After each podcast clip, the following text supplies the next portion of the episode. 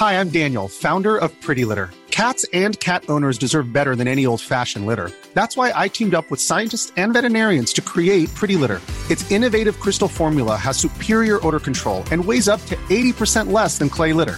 Pretty Litter even monitors health by changing colors to help detect early signs of potential illness. It's the world's smartest kitty litter. Go to prettylitter.com and use code ACAST for 20% off your first order and a free cat toy. Terms and conditions apply. See site for details. Porque Jesus falava por parábolas. Evangelho de Marcos, capítulo 4. Comentário de Mário Persona. Nós, nós somos ensinados na escola por meio de parábolas. Quando a professora pegava coisas do dia a dia, situações do dia a dia, para nós aprendermos, por exemplo, aritmética. Maria tinha cinco maçãs, comeu duas, com quantas ficou. Então, essas, esses exemplos tirados da, da realidade, da vida normal, uh, eram usados para nós aprendermos alguma, alguma coisa uh, na escola. E a primeira, a primeira reação que a gente tem quando vê o Senhor ensinando por parábolas é que ele queria também simplificar as coisas para que as pessoas entendessem uh, o que ele estava dizendo. Mas na realidade é o contrário, né? Ele falava por parábolas para as pessoas não entenderem. E é o que ele diz aqui no versículo no versículo 10. O versículo 9 ele fala: Quem tem ouvidos para ouvir, ouça.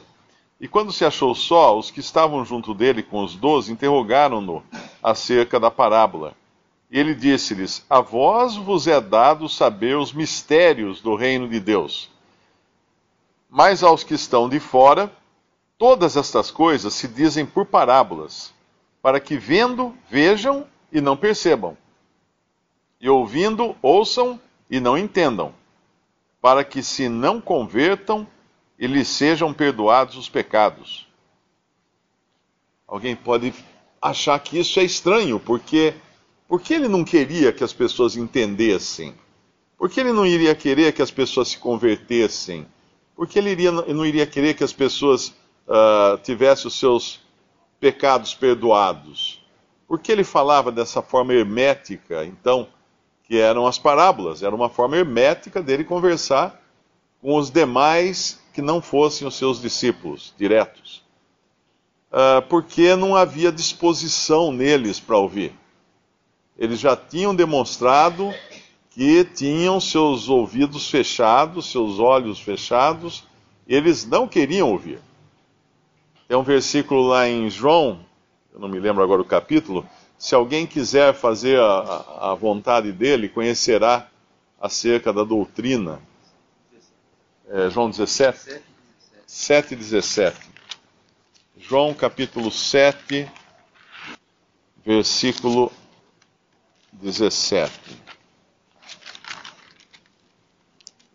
Se alguém quiser fazer a vontade dele, pela mesma doutrina, conhecerá se ela é de Deus ou se eu falo de mim mesmo. Uma outra versão, eu acho que na versão revista e atualizada, fala: se alguém quiser fazer a vontade dele, conhecerá acerca da doutrina, se ela é de Deus ou se eu falo de mim mesmo. Uh, então, antes de, de conhecer, vinha querer fazer a vontade. Então, se não existe a disposição de fazer a vontade, o senhor não vai mostrar. O senhor não vai abrir os olhos. Não existe a disposição. Ah, é, é, a mesma coisa o pecado, né? Quando nós estamos em pecado, não temos comunhão com Deus, nós deixamos de entender também a vontade de Deus para nós. A vontade de Deus para nós não faz sentido porque não existe em nós o desejo de cumprir a sua vontade. E é claro que isso é uma coisa que todos nós temos, em maior ou menor medida.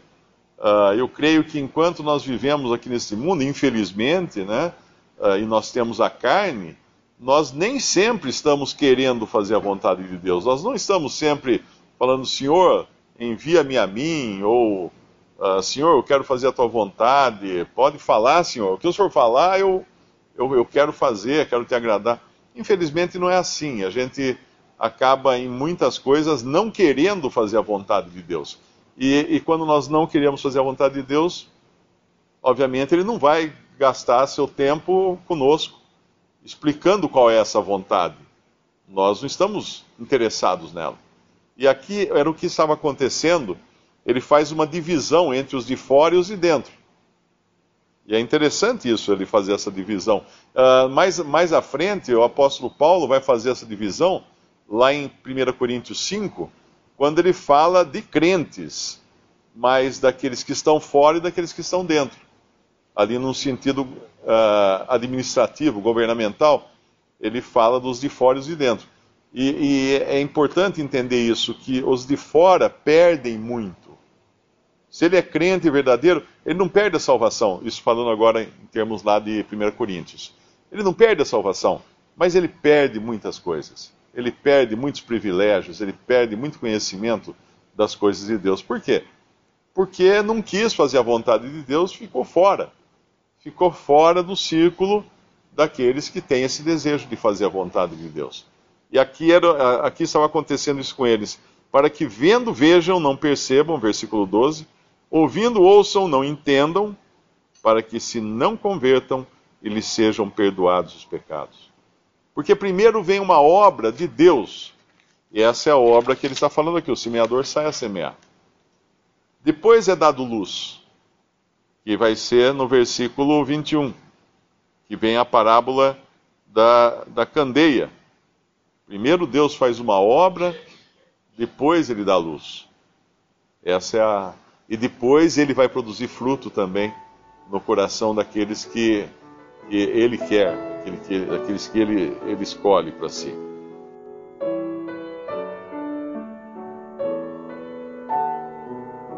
Visite respondi.com.br. Visite também 3minutos.net.